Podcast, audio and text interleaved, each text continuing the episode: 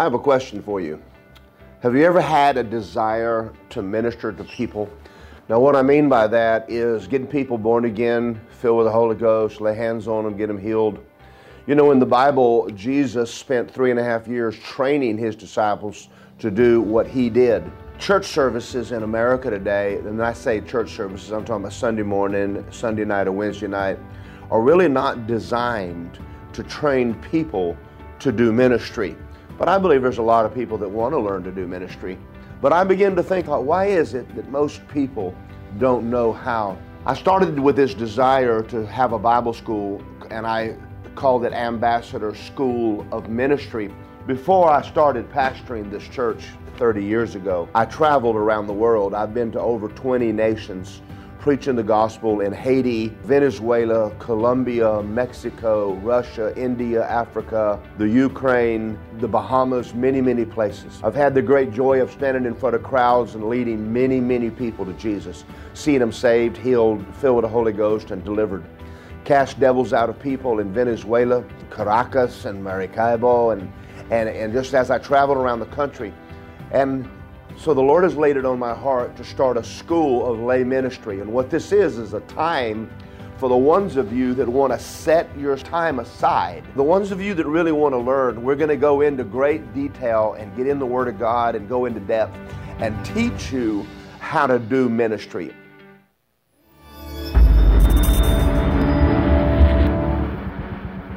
Amen. And you can sign up again. Amen for the fall session. Hey, I got a question. Y'all are ready to take up this evening's offering? All right. You know, I, I love talking about this. I got to tell you what I've been doing all for the last two days. I got to tell you, I've been writing my book. You know, when I was with Mark Hankins, he looked at me and says, "You need to get a." You know, I was, t- we, we were, I was telling him a story, and he says, "You need to write a book." And Nancy told me that, Ashley told me that, Lisa told me that, other people told me that. So I, I wrote one, and I kind of put it on uh, aside while I did the school. So once the school was over, bam, Tuesday nights. So I was so into it, I looked at Justin and said, You need to preach Wednesday night. I'm not ready. So I, I actually finished the handwritten part of it today. Totally finished, my first book. So I'm going to tell you, wow, you're talking about inside of me. I mean, I'm just in it. You know, I'm diving into it and swimming. Um, so I got to get it typed up and then get it to um, Sean Fowles, which is an editor. And then I called Mark Hankins today, found out about a publisher. So I'm excited to get this out. I mean, to me, it's like quite an accomplishment. I got so many goals I want to do in life, so many. And so, you know, I'm just excited that I'm going to be able to get that done. I got a second book I've already started. Yeah. So, and so the first book's called If Any Man, dealing with my life story. The second one's called The Storyteller. All the stories you hear all the time that Jesus told me. When he'd come in the room, pull up a chair and say, You want to hear a story? And I put them all in a book, plus a few more, plus a few more. So, so I'm excited about that. I thought you'd like to know that. But before we take up an offering, let me, let me share with you where we are on the building. Last Sunday, this church received right at $7,000 toward the building, and we matched it $13,830 paid off this week, just in one week. And we're, you guys are doing awesome. So, to Lisa and I today, we're talking. I need something from you. Are y'all ready? Betty, do you remember Bear Lake, the pavilion where we could uh, do picnics? I don't know whether that's available or anybody knows. Is it available? Well, anybody that knows anybody that can help us, I want to rent a place for our church to have a huge picnic. Bring your boats, bring your jet skis. We're bringing the food. We're going to get a professional uh, a caterer to come out and do all the cooking. We're not doing any cooking. I'm not asking y'all to do, don't do nothing. We're going to bring in the food. We're going to cook barbecue. We're going to, you know, I, I, I want to just blow it up. So I need a little help. If y'all know of any place on the lake, um, um, I don't think it'll be that long, far away. Uh, July, August, somewhere around there. But anyway, I want to do that. So that that's being done. Hallelujah. But one more thing, let, let me say about prosperity. Today I was, yesterday I was eating an avocado, and I've been eating a lot of avocados lately. You know how big the seed is in that thing? It's about that big. So I'm going to ask y'all a question. It's real deep. Where does the tree come from when you plant the seed? I know you're nodding. Okay, the whole tree comes out of that seed. Where, well, okay, all, there's a lot of wood in a tree. A seed's that big. Where is the wood coming from? The ground. Dirt. Trees made out of dirt. In other words, it's a miracle. Are y'all in agreement with that? Because I mean, I mean, just stop for a minute and just think. The, the sap, all of the avocados, the leaves, they're coming out of dirt. And how does it know to turn the dirt into an avocado? I mean, after a while, the little seed opens up and has roots, which I don't know how it does that and it goes down and gets all the nutrients, but it turns it into only one kind of tree. It doesn't do it doesn't go, oh gosh, corn, man, we were an avocado, did, did it wrong, we did it wrong, we did it wrong. Uh, everything is in that little seed, it's in, but it's literally. Here's my point. It's impossible, isn't it? I mean, I don't, I don't know whether we've ever sat back and just given thought to a seed that big growing a tree and, and, and you say, well, it, it was in the seed. The trees, there's no way the, the tree's in that seed. Seed not big enough. And like Bob said, it's in the dirt. Dirt's dirt. I've seen a dirt. I've never seen wooden dirt. I've never seen pecan dirt. I've never seen walnut dirt. Corn dirt. What's corn dirt? It's a, it's a miracle. I, I'm saying that because I'm taking up an offering. How does your money know to reproduce and bring money? Sowing and reaping is still a miracle, even though uh, seeds are easy. It's not anything hard. Just put it in the ground, put some water in it, shut up, Pastor. It, it'll work. It, just trust me, it'll work. Well, sometimes I feel like it's like just give and put some water on it and it'll come back. But the truth is, every time you give, you are beginning a miracle. It'll take God to take that seed to pull everything it needs and the money to find you. Tell me how that works. You tell me how your money knows you gave it. All right, I know this, this is too deep for Wednesday night, but it does. It's crazy. I was sitting and writing my book, and I was telling the story about how I learned. And I got to tell y'all something if y'all don't think bad of me. I cried halfway through my own book. Do you know why? It kept bringing back memories of the goodness of God. And I kept going, that was a miracle. That was a miracle. That was a miracle. It's a miracle. I don't know how it works. But I know Luke 6:38 says this, give and it shall be given. Good measure pressed down, shaken together, running over. Shall God cause men to give to you? How? I don't have any idea. By God, though, it works. Amen. Father, thank you for the opportunity tonight to sow into the kingdom of God. I pray that as we sow tonight, that we understand that every time we walk up, we're kicking a miracle off. And, and you know, you think we only need to plant seed once. No, farmers plant seed a lot. And we plant seed a lot. We'll be doing it till you return. And during the millennial reign we'll be sowing seeds. Their seed time and harvest will go on for forever and forever and forever. And the earth lives by it, and we live by it. How does it work? I don't really know. But I sure am glad it does. And I give you thanks for it. And we say the seed sown tonight will come back, good measure, pressed down, shaken together, and running over into the hands of those that sow it. In Jesus' name, amen. All right, Lisa was going to hit play. Someone's going to hit music.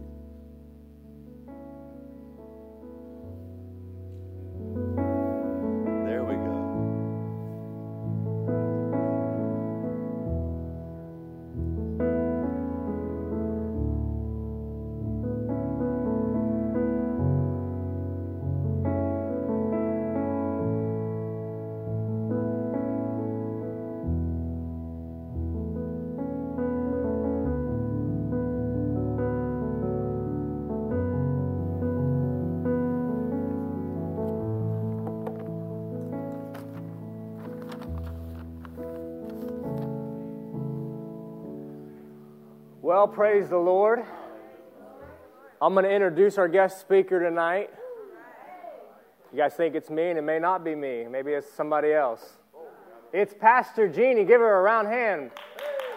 I'm just kidding. Are you ready? In, in season and out of season? Well, praise God. Man, I just want to see the look on her face when I said that. Tonight, um, I'm going to be talking about faith. And it's interesting, Dad was talking about a seed because I've been talking to the Lord lately about a lot of my seeds. And tonight is going to be faith plus, plus what equals substance. Because lately I'm taking the things and the seeds and the things I've been sowing and I'm asking the Lord, how does it work? How can I guarantee that my, the seeds and the things I'm sowing are going to bring a return? And, you know, one time a man came into the church to Brother Hagin and he said, I've been tithing my whole life. And he says, I've never seen uh, my finances come back. And he says, he says, I'll make you a deal. He said, 30 days, take the word of God, put it and mix it with your tithe, put your faith on it, and come back and tell me if something didn't change. He, within 30 days, the man came back and he said, Oh my goodness, you wouldn't believe the things that have been happening in my life. So the really sometimes you can't just put your seed in the ground, like he's saying, and just walk away from it. There's a watering process, and I believe faith is a big part of that watering process. So I want to look a little bit at that tonight. Um, we're going to begin with our first scripture. It's going to be, let's go up to my iPad. Um, actually, let's go to Romans 3.27. Can you pop that up real quick? Talking about faith, how faith works, how to, to get faith, your faith to work how to make it work according to the word. Where is boasting then? Is it excluded by what law? Of works? No, but by the law of faith. The Lord was telling me the other day, because I was talking to him about certain things, He said there's a law that's in effect, and it's called the law of faith. You're going to have to do things according to that law if you want it to work. Just like you have the law of sowing and reaping, you have the law of spirit of life. Um, you know, and there's natural, you have the law of gravity. So the law of faith has its own rules that you're going to have to follow. And so I started going, okay, well, how does this work? So um, interesting. Uh, I love. I was t- telling Shantae we were talking about the truck she's asking about. It says, you know, Pastor Mark, he keeps asking me when he can have it back. And um, you know, I've learned that that truck is starting to mean more to me because it's not that it's just the truck that I believe that you know that I've always wanted, but it's a statement about what happened in my life you know, that time that I started putting the Word of God. And uh, lately, I've been, you know, uh, my bank called me today and said, you know, you're, you missed a mortgage payment. And I was like, no, I thought you guys said that it was already paid. And they said, no, it wasn't paid. Now you got to pay this month's and last month's. And sometimes you're believing and you're like, okay, great. Now I know I owe another 700 on top of what I already owe. And you're like, Lord, when am I going to start seeing some of these blessings and some of the seed that I've been sowing? And I walked out and he says, You remember how you got the truck? And I was looking at it the other day and I said, Yeah. He said, How? I said, It was by faith. He said, Did you have the money? No. He said, What did you have? I said, Well, I took the word and I took um, different scriptures and I started applying it to what I wanted to see. And he said, Exactly. There's things in your life that, you know, Amber and I were talking the other day. You know, there's times where you create budgets and do things, but there's things you still want. And the Lord says, what is faith?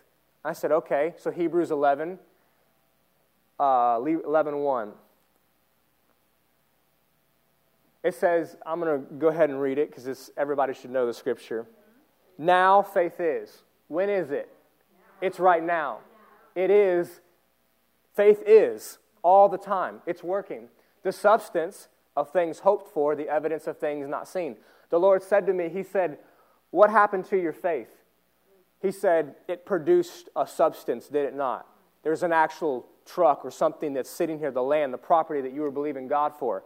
Me and mom were, you know, we were starting to pray and believe God for land, and our faith produced a substance. So, what is a substance? It's a particular kind of matter with uniform properties, or the real physical matter of which a person or a thing consists, and it's tangible and it's a solid presence. Now, we were reading John G. Lake's book, and he was saying you have heavenly substances like angels and the things that are in heaven, and you have an earthly substance. But faith, what faith does is it takes the realm of the unseen and brings it into the realm of the seen. Your faith takes the things you're believing God for and creates a substance. Not how much money you're budgeting in. Sometimes, yes, those things help. But a lot of times for me, it wasn't even that I, you know, a lot of, I'm, I'm always thinking, and what's funny is even after I got the truck last year, you go back to thinking the way you did. You get one victory, and then you start thinking, okay, I want to see, I want to build a new home. And so what I'm going to do is I'm going to start budgeting. I'm going to pay off, you know, get rid of more debt. We're going to budget this. We're going to cut this out. And, and I think that's all very good. But the Lord said, How did you get the truck? Did you get it from budgeting? I said, Nope. I said, Clearly from faith. He said, Yes. He said, Start believing me for substance. I want to see substance in, in your life. I mean, come on, the heavens are filled with the streets of gold. God's got, when you get there, you're not going to be broke. You're not going to be squalling and bawling. He doesn't care that you have it now. Actually, it says that God takes pleasure in the prosperity of his servant. God wants you, think about that. God takes pleasure in the prosperity of his servant. He wants you to increase. He says he wants us to go from faith to faith. And not just only in our personal lives, but and how we're ministering to people and how the things we're doing in our job. But particularly, I'm praying to Lord about I want to build another home and uh, on the property, and, and I want this to be paid off, and I want to do this and pay the truck off and that. And so he said, by faith, by faith, by faith. He said, faith produces substances. You're believing thing, God for things. He says that's what faith does, is it makes things come from the evidence of things not seen that unseen reality, and it creates an actual physical solid that's there. And that's what it says. But faith is the substance of things hoped for. Now, we'll get into hope a little bit later because it's a very, you need um, substance. So let's go to Romans 10 5. And you know, it's funny because I was telling uh, Shantae and Dad, I said, you know, I've been really wanting to preach on the end times, and every time I turn around, the Lord will say something like grace or faith. And, um, and uh, Zach got, we got talking the other night about, I love hanging out with people that talk about faith. You need people, hang around people that talk faith. Many people will say, you know, um, well, I just don't believe in all that faith stuff. Well, that's your first problem is you're calling the precious things of God faith. Without faith, it's impossible to please God, and you're calling it faith stuff. That means you don't pay a very high regard on what God, He really likes. I mean, Jesus marveled when the centurion man came to him, and it wasn't the, there wasn't the top religious people in church that came to Jesus. It was a man that was in the military. And he says, You speak the word, and my servant will be made whole. And Jesus said, Wow, wow. he says he, he marveled. And they, I guess he didn't marvel much. You know, being the Son of God, he probably saw a lot of things, but he marveled that the man's faith was saying, Just speak the word. Sometimes you have to realize that it's you're just going to speak the word, what you're believing God for, and you say, Lord, at, at your word, I'm going to see these things come to pass. But it's not that you're, like I said, with grace, the thing with grace last or a couple weeks ago was that once you speak that word, like Jesus, like the centurion said, speak the word, grace is that now it's he's working. But you're believing, and, and, and think about that. Jesus lives in you, and the centurion looked at him and said, You speak the word, and it'll come to pass, whatever you say. What about you speaking the word? Do you believe your own words? Do you have faith in your own words? So we're going to read this um, Romans 10 5. For Moses writes about the righteousness which is of the law. The man who does those things shall live by them. The righteousness of faith speaks in this way Do not say in your heart, Who will ascend to heaven? That is to bring Christ from down from above, or who will descend to the abyss. That is to bring Christ up from the dead. But what does it say? The word is near you, it's in your mouth, and it's in your heart. That is the word of faith which we preach. Now, the word can't be just in your mouth, apart from your heart, and it can't be just something that you heard Pastor preach. It's in your heart, but it's never in your mouth. There's going to be both of them together. So, the word of faith which we preach. Who's we? What Paul preached, what John preached. Now I'm going to have to give credit to Zach because the other day we were talking about Pastor Mark. And uh, he said, Well, you got the same faith as Pastor Mark. And I said, Well, no, I don't.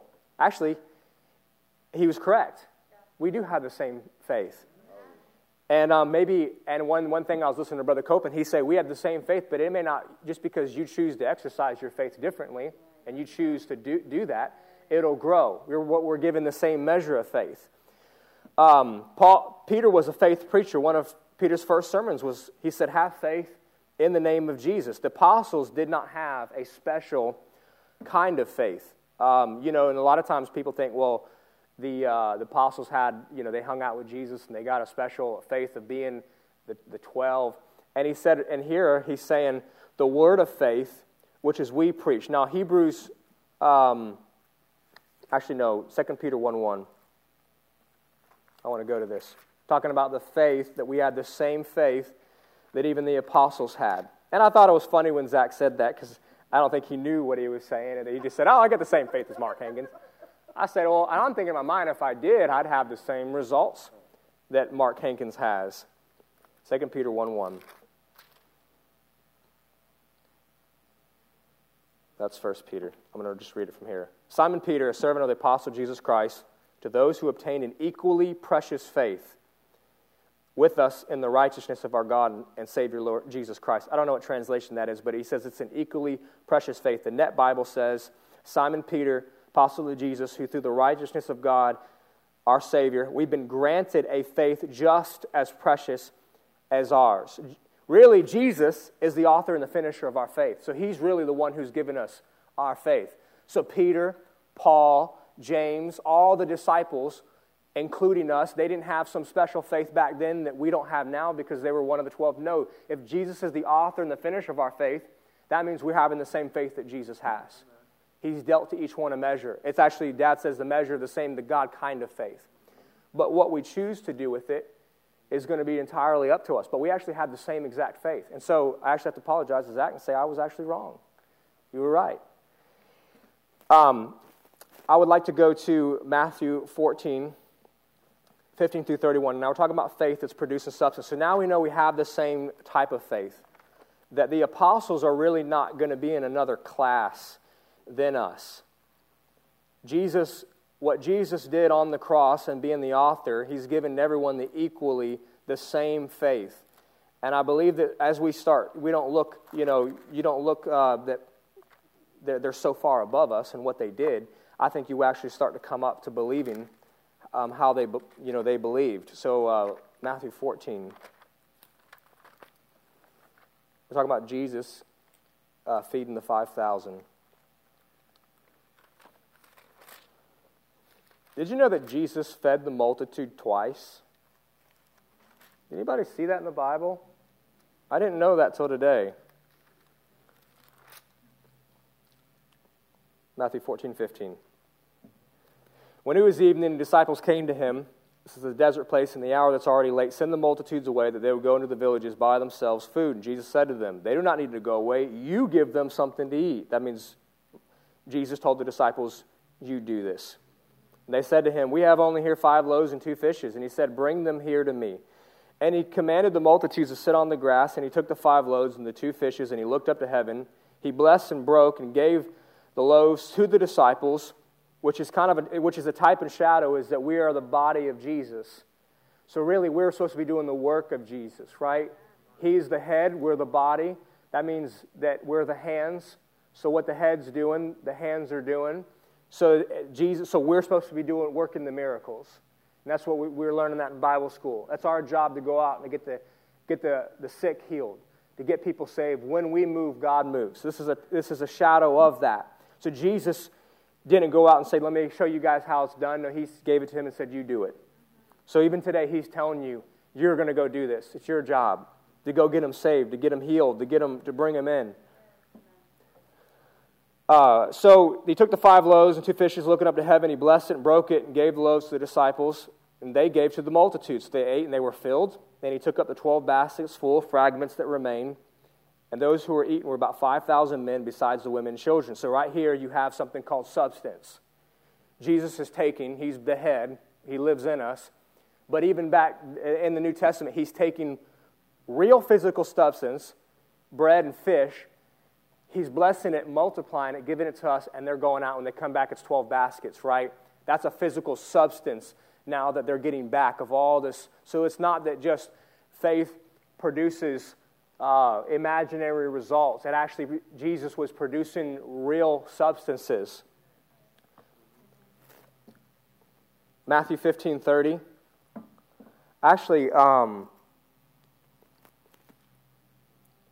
no, let's go up to, um, just go to, it's on 14 still, just go to 23.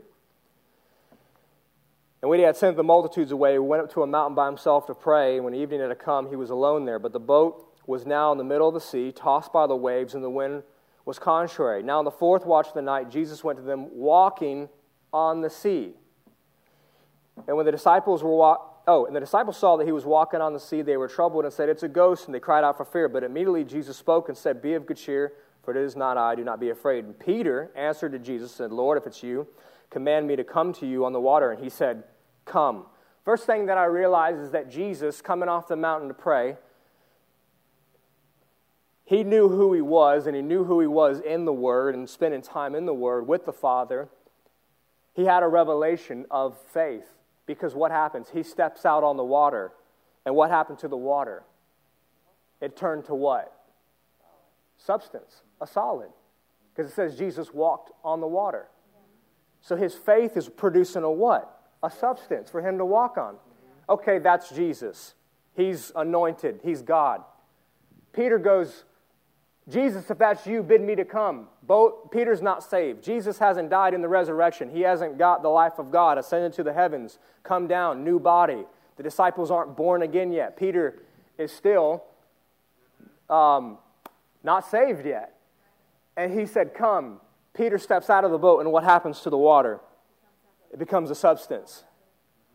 We're born again, people filled with the life of God. And I was talking to my friend about this, and I'm thinking, you know, when, are, when is it that we're going to come? I mean, it, it's not that this was just for Jesus, but this was for the disciples and then people that weren't even born again yet. And to me, their faith, now, how can Jesus make it happen every time? He probably could have. Um, you know, maybe there's just a level of faith yet that I just don't know about. Well, when I find it, I'm going to let you know how that when I step out on the water, it'll turn to substance. But what I loved about it was that Jesus' faith turned the water to substance and Peter didn't have faith training, faith Bible school, nine months of Bible school. There wasn't no secret where Jesus says, Now, hold on, before you get on the boat, let me teach you about how faith works. You, before you get out, you need to believe that what you're about to step on is going to happen. And then when you believe, you need to speak it. He didn't say all that. He just said, Come. And Peter steps out and turns to substance. So I believe that, it, that a lot of times for faith to work, that there's really, um, especially in that situation, there wasn't a lot of training for Peter for his faith. So, really, faith can work at any time for anybody when they start to believe and apply it just like Jesus said, right when they take the word. You know, John Lake took one scripture, Acts 10.38. He didn't get a lot of healing school training. Dowie took one scripture. You know, the other night, um, I was at, and JC was coloring my hair, and there was a girl and a guy there uh, from up north and she was telling me about how she had Lyme's disease, and so she was talking, and she was really sweet. And one thing I've learned about with um, getting people healed is I've, I don't always, I still pray for people, but I used to just jump and pray for people. Let me just pray for you. But you know, we were learning the last month of Bible school that faith has to be built. That's why when Jesus went to his own hometown and it says that he could not do no mighty work. Why? Because of unbelief. So, what did he do? He went about the villages teaching them, preaching and teaching. Yeah. So, what he's got to do is he's got to get rid of all the unbelief out of them. That's, right. That's why he's not having miracles. It's not that he's not able to do it. So, I learned that with her, I said, let me, you know, if you have time, I know sometimes you don't have time in certain situations, but I'm learning with certain people, take the time. And so I just looked at her and says, what I'm, and what I'm thinking in my mind is what, like what TL says, you're waiting for me to do miracles, to stop preaching so I can do miracles. And he says, I'm trying to stop, I want you to get healed so I can stop preaching. He's preaching to build faith in them. That's where the miracles are coming from. What? The preaching of the gospel. What is the power? I think it's in Romans, what is it, Dad? Romans 12? The power is in the preaching of the gospel.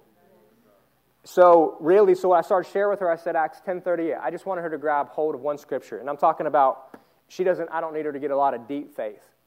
I just said, let me just tell you one scripture, Acts 10:38, how God's anointed Jesus of Nazareth with the Holy Ghost and power, who went about doing good, healing all that are oppressed by the devil, for God is with him. Now I like to say that in the car, how God has anointed me, Justin Morgan, Mount Dora, the Holy Ghost and power, who I go about doing good, healing all that are oppressed by the devil, for God's with me.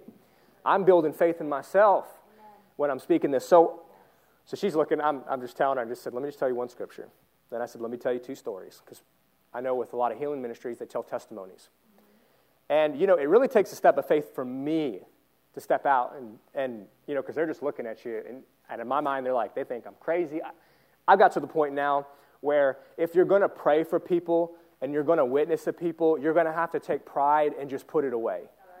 It really, and it is so hard because you want people to like you. You don't want to look stupid, and I get it. But really, um, and, and, you know, and not saying that every situation, you know, you're going out witnessing, but a lot of times sharing the word is can be scary, especially when you have opposition with people.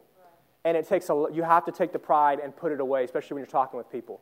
I don't care what I look like. I don't care what you think about me. I'm just going to give you the word. Even if your voice is shaking. I mean, I'm not going to lie. Uh, you know, and I'm, I'm probably botching a few verses, but how am I ever going to learn? How are you going to learn to talk to people if you're not going to do it? That's what courage is. In the face of that, you're going to just take courage and you're just going to speak the word. And it does get easier as you do it. So I told her, I said, let me tell you a story. And um, she actually received it very well. And I told her, let me tell you, John, a story about uh, Alexander Dowie. Let me tell you a short story about um, Lake. I said, Dowie got 40 people sick. Use one scripture, got him healed. Lake, same thing. 16 people in his family. I think half of them were dying. Use that one scripture. She was like, oh, wow. So I said, I'm going to take one scripture and we're just going to pray. Started praying. You know, I think she was crying. And, um, and then all of a sudden I looked at the, the boyfriend. I said, let me pray for you. But one thing I learned is that you're going to have to take faith and not only build it in yourself, but even if you're starting to witness to people, you're going to have to give them a little bit of faith. Uh, that's why you'll see Todd White go he'll go up to people and say, Do you believe that God can heal you? Because he can. You know, God still heals today. You know why he's doing that? He's building faith in them. He says, God's going to heal you right now. They're like, Really? He said, Yeah, God wants to heal you right now. And I started realizing, I know what he's doing. He's building faith in them to get them expecting. He's building hope. And we're going to see later what hope actually does. So it's not that, you know, and I always thought, I said, you know, what if it doesn't work? Well, that's not, that's not what he's doing. The reason it does work is because he's doing what God told him to do. Because hope, defer, hope it says faith is the evidence of things not seen, um, the things hoped for.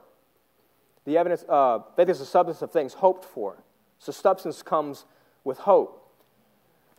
So uh, let's go to Matthew 15 30. So we're going to go next chapter. Let's go down again. Uh, A great multitude came to him. Should just be the next page.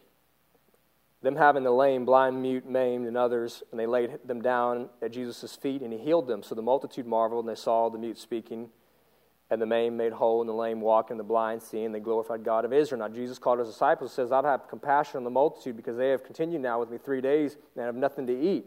And I do not want to send them away hungry, lest they faint. Then the disciples said to him, where can we get enough bread in the wilderness? I'm like, You dummies. Just, didn't he just do this the chapter before?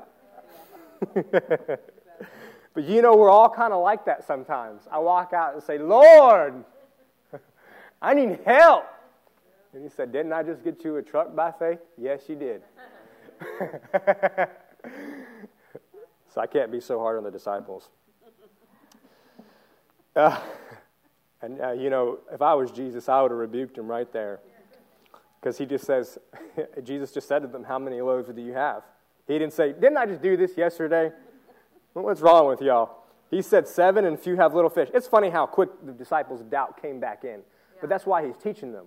See, faith doesn't come automatically. You're going to have to live a lifestyle of faith. And we're going to get into that later of why you have to, because even the disciples, they're still, they still have a, a stronghold in their mind. A stronghold is anything to where you've let Satan in or something, um, and I taught this in Banner Brothers, that where you unwillingly trust God in that area because either you got it or like in your finances, this and that, where you're, you're not, I think how to Max say it, you're not giving God, um, somehow you're not fully trusting Him in, in that area. Because some areas you're fully trusting God, and some areas you're, you're like, well, I, I can do it. You know, I can take care of this. I got, you know, I make a lot of money, I got a 401k. So in this area where it's like my healing, I'm going to die, so I'm trusting God. But in the area of finances, you know, you're, at, you're relying on yourself and you're really a stronghold. Satan, and Mac was teaching this, Satan can come into different areas of your life where you can have a stronghold maybe in one area and not in the other area. That's why you see people, they may be really blessed and, or, or they're really blessed and getting people healed, but they have no money. There's a stronghold there that has to be broken. So um, you know, with unbelief, it's going to take time to, to dig up some of these strongholds. And that's why you're going to have to continue in faith. So, what I, what I thought was um, interesting was he did it again seven loaves and fish, gave thanks, broke, gave the disciples, and the disciples gave to the multitude, same thing.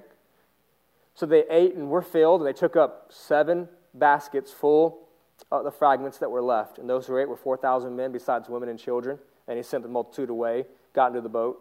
So, what to me was interesting was Jesus just did the miracle again. The first time, the walking on water, so now substance again. It just seems to me that God is really in the business, and He's not, you know, sometimes you say, well, you know, people say, oh, that miracle, you know, Jesus did that, but He only did that once. And He only did it that way one time. Don't mean He's going to do. Here, he, he just did it again. Saw a need and produced it. Created substance. Didn't get on the disciples. He just told them, Here we go again. We're going to teach you. I'm going to be with you three and a half years, so let's try this again. I'm going to give you the loaves of bread. You're going to go out. So God is He's going to work with us because this, this is going to be a journey where you're going to constantly be learning faith. So faith has to be mixed with something. And let's go to Hebrews 4 1 through 2. And this is where it starts to get, um, you know, the Lord started really revealing this to me that when I um, when you're sowing and you're praying and you're believing, you know, you're not just throwing your seed. He said, you know, he would say to me, he says, okay, when you go to sow something, mix faith with it. When you go to pray for somebody, mix faith with it. You know, don't just go out there and throw stuff and, and see it at the wall and see what sticks with God. No, you're going to have to li- deliberately go find scriptures, put it on what you're sowing, and you're going to mix faith with it. Hebrews 4 1 through 2. Therefore, since a promise remains of entering into his rest, let us fear lest any of you seem to have come short of it. For indeed the gospel was preached to us as well as to them, but the word which they heard did not profit them, not being mixed with faith in those who believe those who heard it. So really, you can sit in this church and hear the word of God. But if you're not going to mix faith and say, what he's preaching, I believe I'm going to receive it. Or like when Mark Hankins comes up and, he, and Brother Hagin taught, when he comes up, you say, when he lays his hands on me, the anointing is going to come on me. Brother Hagin says, if I'm up here praying for you, you need to come up and mix faith with it. Don't just come up and go, oh God, I hope something happens. Well, let's see if something happens. He said, no, you're going to take your faith and you're going to mix it and say, I believe, I receive. Say that. I believe, I, believe, I receive. I receive. So on Sunday, when Pastor's preaching, just say, I, I believe I received the word today. I receive what he's saying. Not just sitting there, he says, what they heard didn't profit them. There's a lot of people, and I, this is, really helps me because I'm like, man, these people have been in this church 10 years. Or this one person, what happened to them? Why did they run off? It's like that, you know, dad says this all the time.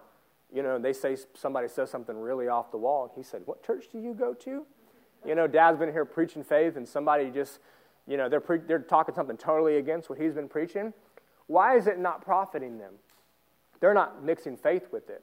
So the Lord says, when you start giving, mix faith with it. When you go to pray for somebody, don't just pray. What is mixing faith? Acts 10:38. When I pray for you, according to Acts 10:38, so I'm taking a scripture, the Word of God, and I'm going to mix it with who I'm praying for. or if I'm giving, I say, God, you take pleasure in the prosperity of your servant when I sow. Luke 6 38, given it shall be given, pressed down, shaken together, and running over, shall you cause men to give into my bosom. Isaiah, I think 66 says, I went through the fire and through the water, but you, thou, has brought me to a wealthy place, a place of rich fulfillment, a place of great abundance. You brought me out and you refreshed me. What am I doing? I'm mixing faith with what I'm giving. Because sometimes I'm giving and I'm going, man, it's been like three months and I've been giving some big seeds and I ain't seeing nothing. God says, Are you mixing faith with it? I said, No, I was just kind of throwing it in there. this passage, tell, just says give and I just give. So it says that, that the word's not going to profit them anything.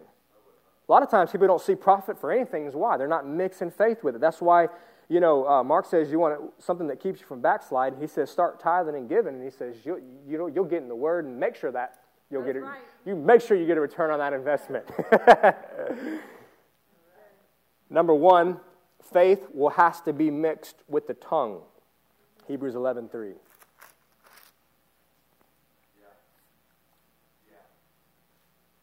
By faith, we understand the worlds were framed by the Word of God, so that the things which are seen were not made out of the things which are visible. I want to read another translation. By faith, we understand that the universe was formed at God's command, so that what was seen was not made out of what was visible. That's why Satan attacks your tongue. That's why it says in James 3, it says your tongue can actually be set on by the fires of hell. Your, son, your tongue is very powerful.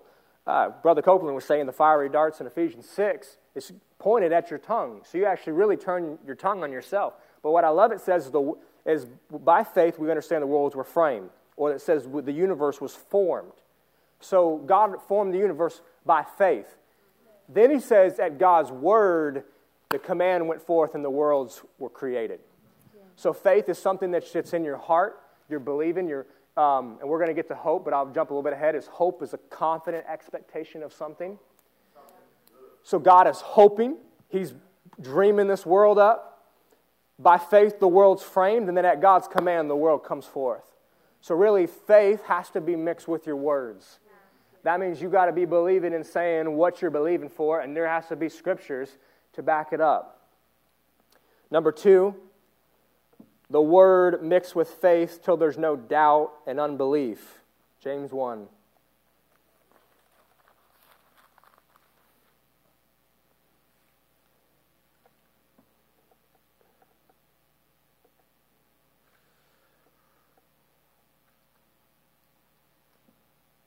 James 1.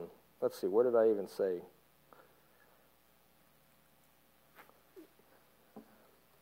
Um, I'm not sure where this is at actually. I thought it was in James 1. Oh, I'm having a, I'm having a pastor moment. Maybe it's in James 3. He put scriptures up. but basically, what he says um, in here, he says, because of unbelief, he says, that man will not receive nothing from God because of unbelief because a man is double minded in his ways. Does somebody know where that's at? Is it? Oh, it's before. Okay. Um, I'm going to start at verse 5. Anyone lacks wisdom, let him ask of God who gives liberally without reproach, and it will be given to him. Let him ask in faith with no doubting. For he who doubts is like a wave of the sea driven, tossed by the wind. For let not that man suppose that he'll receive anything from the Lord. He's a double minded man and unstable in his ways. A double minded man is a man who has two points of views. That means you say, well, you know, I believe that, but I believe in faith, but you know, I got a lot of bills coming up this month. Or I believe that God can heal me, but I have pain in my body. Yes, pain may be a truth, but it's not the truth at the moment, you know? And so when you have two points of views, and that's why the Bible says you have to renew your mind, because um, with unbelief, you think a lot of times you come out of uh, you come out of poverty you have a lot of belief in how you grew up because you saw it how things went and felt and a lot of people until you get your mind renewed to where it's not by how things see and it takes time to take your mind and change the way that you think that's why the disciples didn't get it right away so the Lord, you know, one, one thing, it was funny. Um, I had a dream one night, and I was talking to somebody about faith in the dream. And I woke up and I started writing because I was like, man, that's powerful. And I was doing something in the dream that was like a great feat. I'm like Superman. Come down and I'm flying out of the sky and I land. And the guy said, How do you do that? I said, and this is really strange. I said, number one, you have to find it in the word where it promises you that you're allowed to have it. Then I says, and I'm thinking, how does this have to do with flying? then I says, you have to believe it. And not only believe it, but you have to believe it to the point where there is no doubt that it'll ever that it can never not happen for you. Once there's no doubt, then it becomes a fact. And then I woke up and I'm thinking, woo, I'm preaching to somebody, you know, in my dream, and uh, which is actually, you're actually going to see this in Genesis 30. I'm going to go that. How did Laban know? Is that his name, Laban? How did he know to make the spotted, to put the spots on the wood? It was a dream. The angel showed him. He showed him how to get out of contract with his father in law. Uh, dreams are very powerful. He said, Take the, take the, the um, spot, the, the wood and the oak. I mean, he didn't just make that up and say, You know what? I'm going to make everything, I'm going to take the, sh- the sheep, the white sheep, and we're going to, if they're spotted, they're mine. If they're white, they're yours. I mean, he didn't just make that up. No, God showed it to him. It says it appeared into a dream, showed it to him. So a lot of times I take it very seriously. If the Lord shows you something, I wrote it down. I said, and I thought about that for a while. You, you read it, you have to find out where, where it's promised to you, where, where you're allowed to have it. It's hard to believe for something that you don't know that's really there. And then you're going to believe it. And then you'll believe it and believe it or, or read it and believe it until there's no, there's no doubt in you whatsoever. Let's go to Mark 11, 23 and 24. Oh, man, that's the typical faith scripture. And you know what? You heard it a trillion times and you get to hear it again because that's what faith does.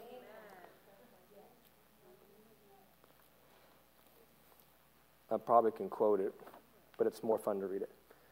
22, he says, Have faith in God. So it's not going to be faith in that you're going to do it, but faith that God's going to do it. Surely I say to you that whoever says to this mountain, Be removed and cast into the sea, and does not doubt in his heart, so there goes doubt again. You got to get rid of doubt completely. You got to get in the Word over those scriptures. If you have a problem with, with poverty, you're going to have to take the Word of God and drive the doubt out. So, one thing Pastor Eric said from the river, and I was watching him one time, he said, The Word of God brings light. He says, When I go into a new area, I guess he's witnessing or bringing the gospel, he says, I'll take the Word of God as light because light expels the darkness, right? I take the Word of God and I drive the darkness out. Yeah. You're going to have to take doubt, you're going to have to take unbelief, wherever it comes to healing, yeah. whether it comes to praying. I mean, when I started praying for people, I didn't believe oh, that anything was ever going to happen. I feel like I'm getting to the point now, though, after being a year in Bible school and finding healing scriptures and studying and believing and believing and believing. Now, here it says you're going to eh, believe, but you're going to say, believe once, and he says, say three times. For surely I say to you, whoever says this mountain, be removed and cast into the sea. And he's going to say it and say it and say it until he doesn't have any doubt in his heart. Yes, you're going to say it first, but then you're going to start to believe those things which you say. So you have to start saying it first. Yep. Then he will have whatsoever he says then whatever things you ask when you pray, believe that you receive them and you'll have them. So there's going to be a lot of saying you're going to say. And, and what I thought was interesting was a lot of times with people and praying for people, like Pastor Eric said, and driving that out, I thought the same thing's true with anything else in life. You're going to take the Word of God and you're going to drive that unbelief out. because it's not just going to, um, and that's why, you know, you, you say and say, but he says earlier in the scripture, we said it's not just a belief in your heart, but it's also going to be in your mouth. So you're saying it and you're reading it, and then until you, that your heart gets it, and then you keep on. It says you say, believe, and then you say. So until the point where you have that belief, and then it says it comes to pass. And a lot of times I believe that's why people go, Well, I said that a couple times and it didn't work. No, you're going to say it until you believe it. And then after you believe it, it says he'll have whatsoever he says, so you're going to keep on saying. Faith is constant, it's not something you do one time. Um, uh, there's another scripture that talks about that. I want to see if I.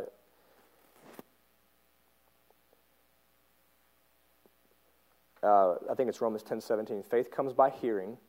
Just write it down. Faith comes by hearing, and hearing by the word of God.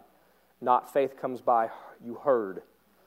You're uh, a man that's starving is not going to live off of the thought of yesterday's potatoes. I'm sure he'll think about how they used to taste.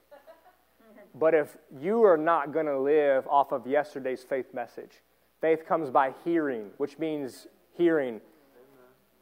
And hearing by the word of God. Again, it says hearing twice. So faith, would, how I would translate it, you're going to hear faith and you're going to keep hearing faith. And then you're going to go from faith to faith. Faith is not something that you arrive to. You're not going to eat a meal one time and say, I'm full. Or you're not going to be like Zach and walk in there and go, I benched once. I know about benching.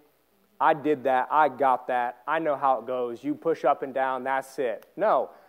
You want to grow. You're going to go in there and you're going to bench again and again and again. And five years later, you're still benching and you're still going and you're still working it. Faith's the same exact way. That's why, you know, and the Lord was telling me just because you got one breakthrough in faith, don't stop it. Don't go, oh, I got the truck, praise God. And then I'm, then I'm back believing, then I'm back trying to make things happen on this end with my finances. No, God says, I want you to live by faith. That means if the mortgage company calls or you got to pay, you know, just believe, even believe God for the small, small little things. You know, Amber and I were talking about this little Brevelli. The Bible says that you have the things which you say. Don't matter if there, there's a budget or not. Just say, I have it. How God gives it to you, it's not your job to figure out how He's going to do it. Uh, Mark says, just because you know how faith works doesn't mean you know how God's going to do your miracle. So, and one thing is, is don't get off of it when you get the little victories or the big victories. I got the land, got the truck, and it's like, okay, well, I'm still going to keep my faith. And even when I'm witnessing to people, you know, Dad made a good point to me. He says, when you're standing up here, put your faith on it that people are going to come up this Sunday and get healed. Or when you're out at the gym, put your faith that you're going to witness to people. The other day I said this I said, okay, Lord, I'm going to get somebody else saved. I got somebody saved, I don't know, like six months ago. And, it, and it's not a, like a, um, it doesn't happen all the time. It goes in like stages, sometimes six months, three months, a year. And I said, you know, I'm going to put my faith that I'm going to start getting people born again while I'm at the gym. This is the place that I'm at. And, um, and, I, and I started praying for people. Oh, I'm going to jump ahead, way ahead in my sermon. Am I here yet? Let's see if I'm here. we're going to, we're to, uh, we're to skip to um, number three. But you can make this one. Actually, I did, I did that. Faith till there's no doubt. Okay, good. We're at the next one. Faith has to be mixed with love. When someone belongs to Jesus Christ, it's, it's not important that uh, Galatians 5 6, the ERV version. I don't know what that is. When someone belongs to Jesus Christ, it's not important that they're circumcised or not, but the important thing is faith, the kind of faith that works through love. Uh, Mark Hankins says, if you're not thinking the way love thinketh, you won't be long, you won't, you won't be acting the way love acteth. Job 40, 210, the Lord turned the captivity of Job. When he prayed for his friends, also the Lord gave Job twice as much as he had before. I love that how Job, so what I started doing in the gym is I started praying for people. Because a lot of those guys, they look like, you know, um, I don't know, how do, I, how do I use a Christian word? They look prideful, arrogant, look like a bunch of jerks sometimes. You know, they're all walking around, crowding around a piece of equipment. I'm like, you know, you, and like, get out, get out of the way, get out. They're all, they're all make bit loud. Some of them are young and they look proud. And I'm like, oh, that guy looks like an idiot. or these guys, you know, look like a, I don't know what else word, but a, like a D bag or whatever is what we used to say. But the, the problem is, is that the Lord said, faith worketh by love. How, how do you, Mary Fran said that to me one time. I, was, I prayed for my neighbor multiple times, and he didn't get healed. Came back from Israel, and I remember praying for Stevie, and he had um, three discs in his back, or four discs, and he, and he got healed. And I remember him jumping over the fence one day, coming to me, screaming and, and yelling, and I'm thinking, what in the world's going on? Because he's never like this. But he's like, I've, I've been going to the doctor 10 years, and he says, I can prove to you on paper I have three or four herniated discs. He says, I'm completely healed. I was like, wow. So I was asking Mary Fran one time, I said, How do, why did that work? And she looked at and she said, Faith worketh by love. And she says, and she just, I think she's just prophesying at me. She says, When you first met your neighbor, you didn't like the guy. But as you got to know him and you started to love on him and pray for him, the love started coming forth that you wanted him to be healed. And I remember praying for him, but I still thought he was, uh, you know, the guy drove me nuts. Didn't like him. But I pray for him. because he'd come over drinking, smelling like Jack Daniels, and he would tell me the same story 30 times in, in an hour. I remember one time he's on, you know, his wife would kick him out of the house, and there, there's a rental home right next to my property. And so Stevie was very outgoing. He just come over and he like, hey, Justin. And I'm like, oh, man, you know. And I think later I really did start to develop a love for him. And I remember, and I really wanted him to succeed. And he did get him and his wife and his, um, never got to pray with his daughter because she's really little, but I got him and his wife born again one night sitting at the house. And I think after that, or before that, he got healed. And Mary Fran said, faith worketh by love. And so, really, if you're going to get out of faith, a step out of love is a step out of God. If you're not going to love people, it says, love those, love your enemies, love the people who spitefully use you. So I started, the Lord was like, why don't you pray for the people in the gym? I said, okay. Lord, I pray every person in this gym that's here with me right now gets born again. I pray today, I can't witness all of them, you lead somebody across their path. I pray they know what is the width, the depth, the, the height, the link to know the love of Christ. I pray you would send somebody at some point across every person that's, you know, that's, I'm, I'm putting my faith out there, which was kind of cool because I'm like, okay, cool, maybe I can pray for all these people in here.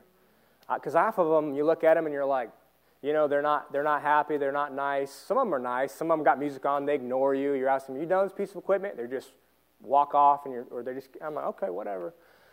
But I started praying for people. And it's interesting how my heart has started to turn. I see people walking around looking like this, and I'm like, you know what? God loves him. He, God want, you know, that without Jesus, that boy's going to hell. You know, and they're, they're, they, they just, they're all looking to taking up the whole line as they're walking down. You're just moving out of the way, you know, okay. Just, but I started to, to pray and put my faith out there because you have, You, it's not, you praying for people at the gym's not going to work while you're not in love, while you think everybody looks like a jerk, you know what I mean? And so, really, um, the God, as you grow in God, you can't grow in God any more than you're growing in love, is what Mark Hankins would say. So this kid the other day, we've been friends for a while, and the last time I talked to him, I met him a while back, and every time I talk to him, he's just like, "Yeah, bro, you know, I'm I got a studio and I'm making money, and it's about money, money this, money that." I'm just like, "All right, whatever." You know, and you know, I got my kid, but I got to make money, and so I'm like, so I'm like, you know, what about following the plan of God? I said, how about praying? And he goes, oh yeah, yeah, yeah, you know, but uh, you know, I'm making this music, and it's like I'm talking to him, and just nothing's going through. Everything's about music and money. So, and you know, getting famous or whatever.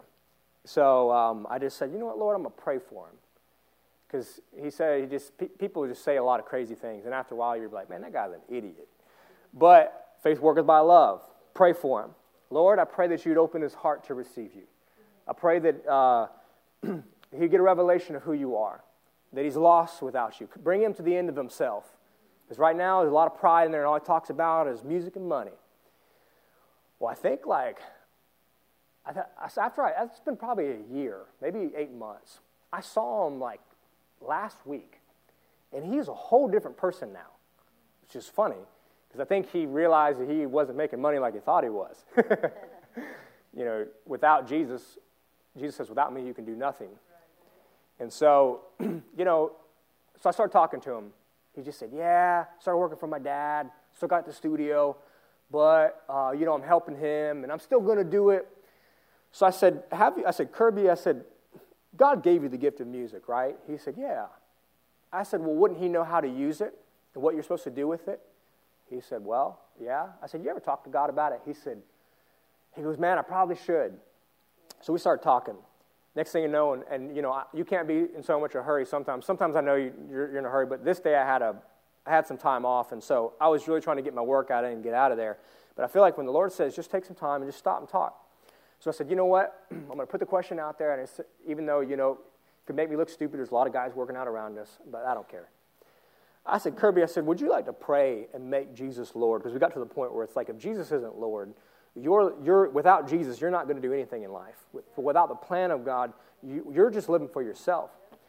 So he finally just listened, and I thought it was cool because a year ago the guy wouldn't even. I tried to talk about Jesus, and he just he just kept talking and talking and talking and talking. I couldn't get a word in. so this time he just, and I was like, you know, I think that praying, you know, praying for him really did a lot of work, help. Sometimes when you're not getting through to people, at least the way you think, You're going to pray for them, and one of two things is going to happen God's going to change them, or He's going to change you. or He's going to change both. Because, you know, for me, for this guy, I actually started to really develop a heart of love for him. Even though, you know, he just said some of the stupidest things um, sometimes, and, and I get it. You know, you're a sinner, you're going to say crazy things. But, you know, he was a music guy and he's my friend. So then uh, he gave his heart to Jesus the other day. So we just sit there in the gym, and, and um, but I did what Pastor says. I said, Would you like to accept Jesus? And he just looked at me and goes, You know, I'm not sure if I've ever prayed. And uh, he's not getting it. I'm like, Okay. Just, I said, Let's just ask Jesus to bless and to come in and help you. And he says, Yeah, yeah, yeah. So I just grabbed him. I says, Just repeat the prayer. Said, Jesus, I make you Lord. I give my gifts to you. I give my life to you. I even consecrated him. I consecrate myself to you. He don't know what he just prayed. I prayed the prayer of consecration one time, and uh, it's a, and like John Lake says, that's a whole separate prayer where it's not only are you born again, but now you're said, I'm going to give my life to you. So I actually made him say that. I said, Lord, I give you my life, for, you know, to do your will. Take me as I. I mean, I every consecration prayer I could think of, I made this guy pray. And uh, you know, he got real happy, and I felt great. I was like, man. So I'm, I'm starting to use my faith, which, and the Lord has, you know, as I've started to pray for people in the gym, um, my, actually my heart is growing towards the people there now. Where I used to walk in, and man, you look at them, and I'm like, stay away from that guy, stay away from them.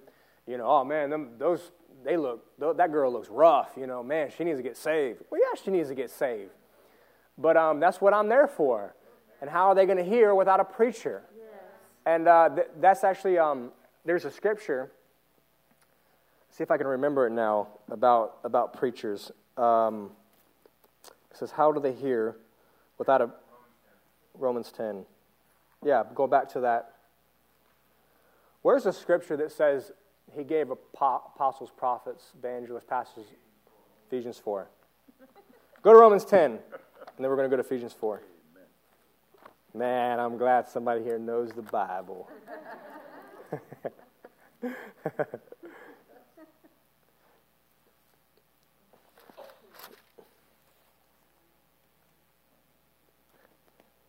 um, how, how will they call on him whom they've not believed? And how should they how do they not believe in him whom they've not heard? And how should they not hear without a preacher? And how shall they preach unless they are sent? As it is written, how beautiful are the feet of those who preach the gospel of peace, who brings glad tidings of good things. But they have not all obeyed the gospel, for Isaiah says, Lord, who has believed our report? So faith comes by hearing, and hearing by the word of God. Really, uh, you know, the, the preacher is sent to preach the gospel of peace, but then down there he says faith comes by hearing. So he's talking about the preacher preaching faith. So we're going to go to Ephesians 4 real quick.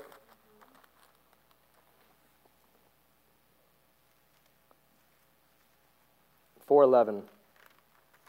I'm just kind of going off of a whim here because I just heard this, but and he gave some to be apostles, some prophets, some evangelists, some pastors and teachers for the equipping of the saints, for the work of ministry, for the edifying of the body of Christ, till we all come to the unity of faith and the knowledge of the Son of God to a mature man. What is the equipping of the saints supposed to do? It's going to be so they can work in the work the work of ministry. And what is the work of ministry to do? Till the body of Christ gets edified. Till we come to what? The unity of faith. And how, without a preacher, are they supposed to hear? If, you, if the preachers never preach faith, people say, well, I don't go to that faith church. Well, if the preachers aren't preaching faith and they're not building faith in the people, the preachers really need to be building faith in the people. Because without faith, they're not going to be equipped. And without faith, there's going to be no work of ministry. And without faith, there's going to be no edifying of the body. And the preachers, you know, most of them don't preach faith. So you guys are in a good place where you go where somebody um, preaches faith. And let's just see how, let's go to Ephesians 6 real quick.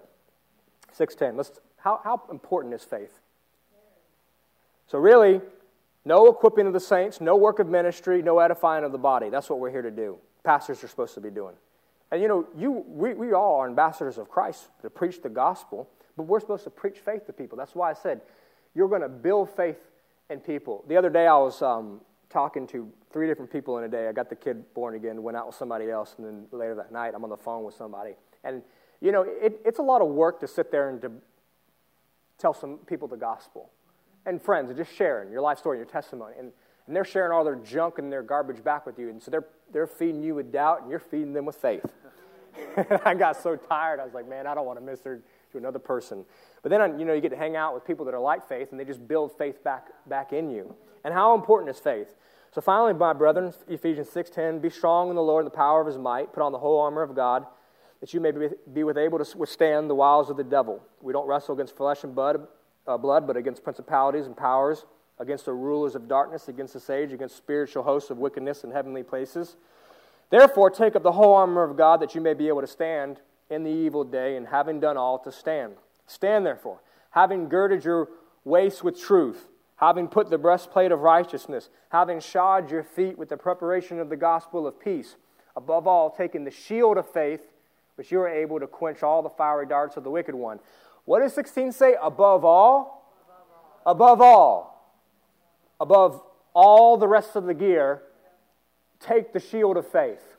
So, what does that mean? That without the shield of faith, you don't have the helmet of salvation. Without the shield of faith, you don't have the, the, the, the, boots that are out preaching the gospel of peace. Without the shield of faith, there is no sword. All the rest of it isn't working if it's not done by faith and you're not exercising in faith. So, a lot of times, you know, people want to, uh, the faith message really is powerful.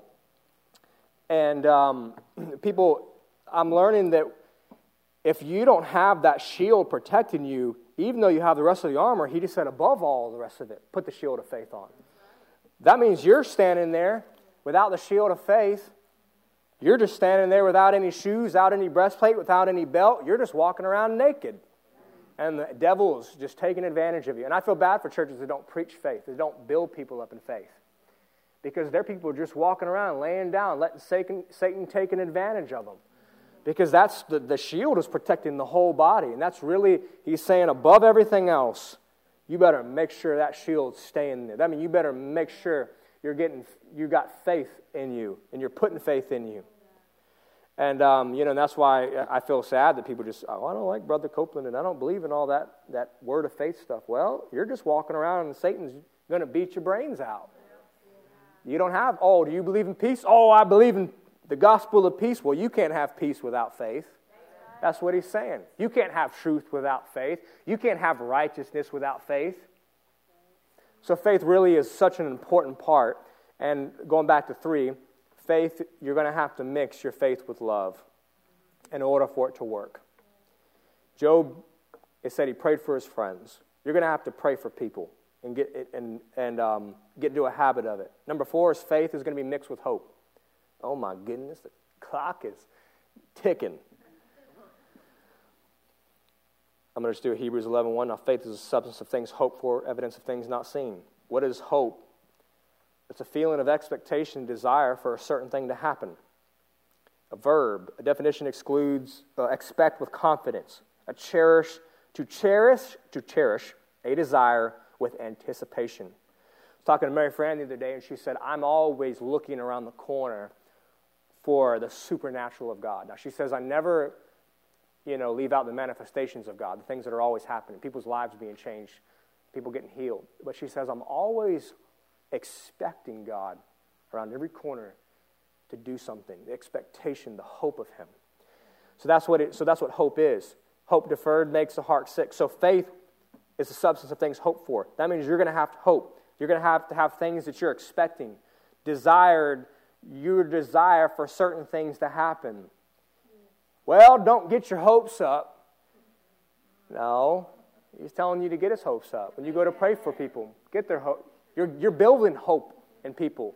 We should be building hope and faith in people, letting them know that God wants to heal them, that He's going to, that things are changing, that there's a new day coming, that that just not just today, but um, you know Joshua I think it's 1 8 says, Sanctify yourself today, for tomorrow the, the Lord will do wonders among you. Well, I say, Lord, today is what tomorrow was, so today you're doing wonders among me. But also tomorrow you're doing wonders, and tomorrow, and the next day. And I just love quoting that scripture to him. You got to stay expecting. Even when you don't see things happening the confident expectation that, that the hope and the things that you're desiring are coming to pass. So faith has to be mixed with hope. Um, and you, yeah, like I said, you can't live off of the faith that you heard yesterday. Number five, faith has to be mixed with works or action. James 2, 14 through 26, and I'll, I'll wrap this up here. Oh man, I got so much more notes. Oh no, don't tell, don't don't tell Pastor because then he's going to want me to go again. Uh, James 2, 14 to 26. What does it profit, my brethren, if someone says he has faith, but he does not have works? Can faith save him? Brother or sister is naked and destitute of daily food. And one of you says to him, Depart in peace, be warmed and filled.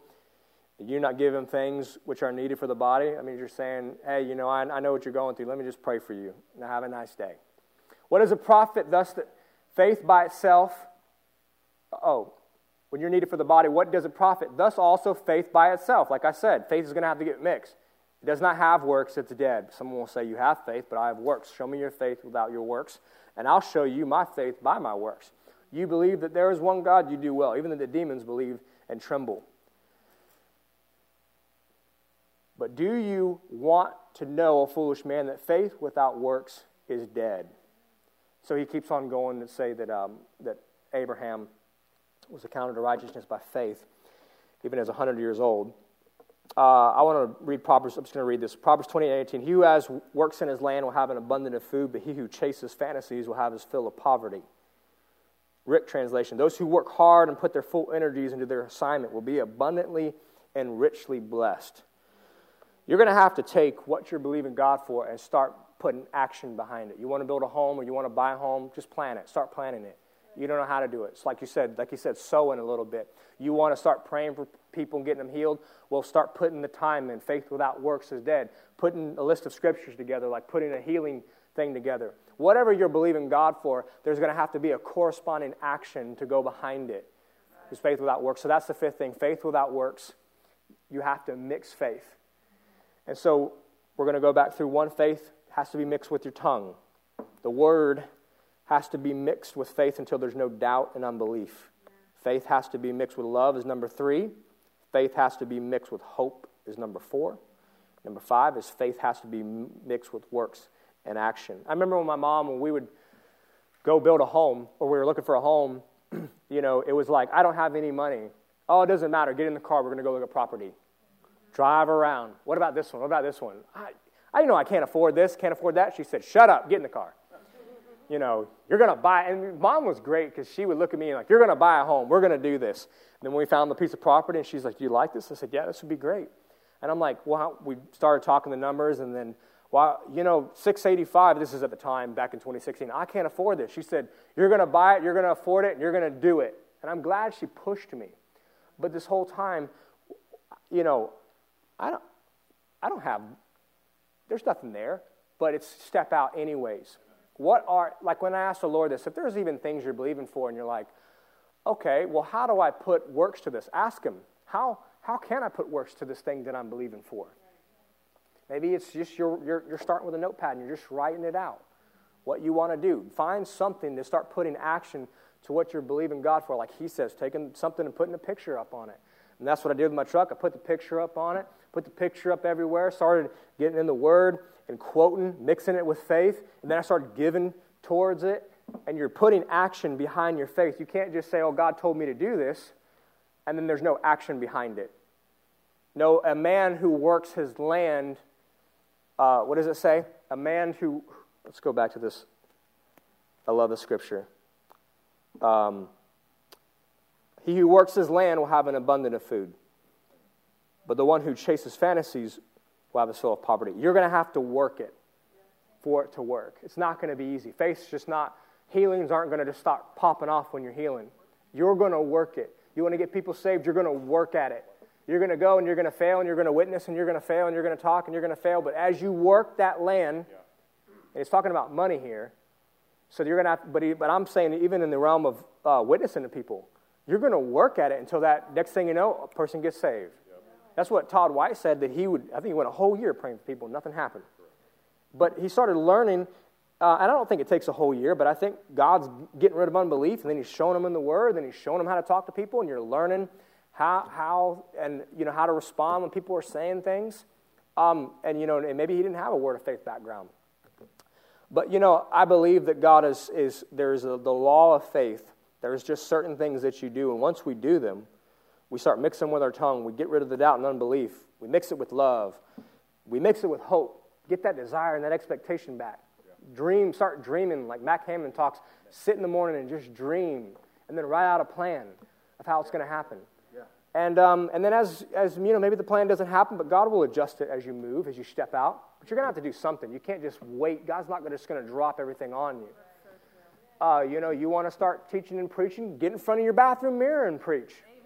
I'd got, man, one time I came up here that night, there was nobody here, and dad said I was going to preach, and I was so afraid that I was going to go over, I wasn't going to be able to do an hour, so I sat here and preached to the seats for an hour.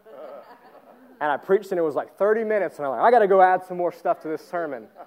But you know, you're, you're, and I mean, Brother Hagin said he'd go out into the pumpkin patches and preach at the cabbage heads. So there's faith, there's action behind it. He's doing something. You're not just going to, well, I'm waiting for, for my place to preach, or I'm waiting for an opportunity. No, go out and beat the doors down. Go talk to people. You want a job? You may go uh, fill out five applications, and then eventually God's going to go, let's readjust you over here. But He can't move a car that's just sitting, it has to get moving. So let's pray. Heavenly Father, we thank you that your, the entrance of your word brings light. We thank you for faith. Father, I pray that we learn to take faith and we mix it with hope. We mix it with the word. We mix it with love. We mix it with actions, Father God. And above all, we just continue, like it says, to just to have faith in you, that it's you're the one who's doing it, Father God, but you're using us as we're your body, as we're in the earth, as we're going to go out, as we're going to begin to get people saved and born again and healed. And as we talk to people, as we pray for our friends, as we pray for people, we may not see it happen right away, but you know what? Do it again. Do it again. Keep praying. Keep praying. You don't see it happen the way from that person's life, keep praying. And God will, will adjust your prayer life. Keep praying. And He'll go back in the Word and show you one more thing about prayer. He'll open a little more light on prayer as you take action in prayer for people.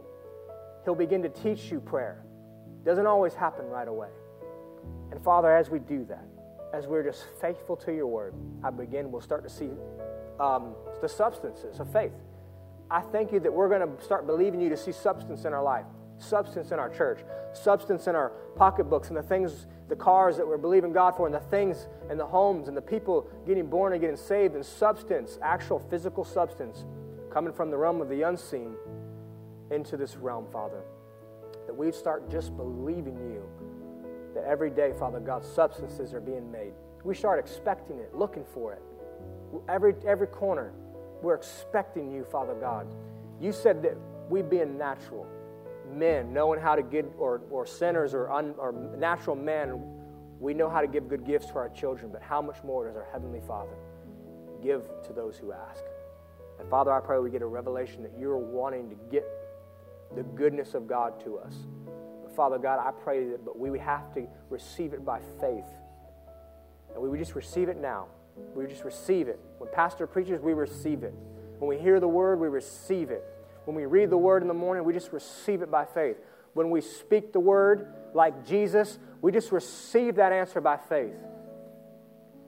And like Reinhard Bonnke said, the word of God is as powerful in my mouth as it is in God's mouth. And like we'll start taking our words seriously. We thank you for it. We love you in Jesus' name. Amen. All right, how to take you to 820. I couldn't go to too okay, short. Okay, I'm going to ask y'all a question. One question. You remember when Jesus they came and he said, "Feed the multitudes," and he they mentioned their paycheck. We don't have the money. What does faith have to do with your job? Did you know the nothing? Your God moving has you need to keep your job, but God doesn't need your job to to meet that need. I want to, I'm saying, I want to say that again because I want you to think, because every time you start believing God, you'll do what Justin did, and you'll go, I need a new house, but this is what I make. You have to, that's doubt. I want a new house, and God said. So let me ask you another question. Remember Mary? He said, "You, hey, woman of God, blessed woman." She says, "I, I, I don't even have a husband." That's important, but it didn't stop God. We could say, "I don't have a banker. I don't have the I don't have the schooling. I don't." Don't tell God what you don't have. Just what He said, give, and it what would, and it'll be given. God will meet your needs past your, other than your job. Don't go quit. But God's word is according to his riches.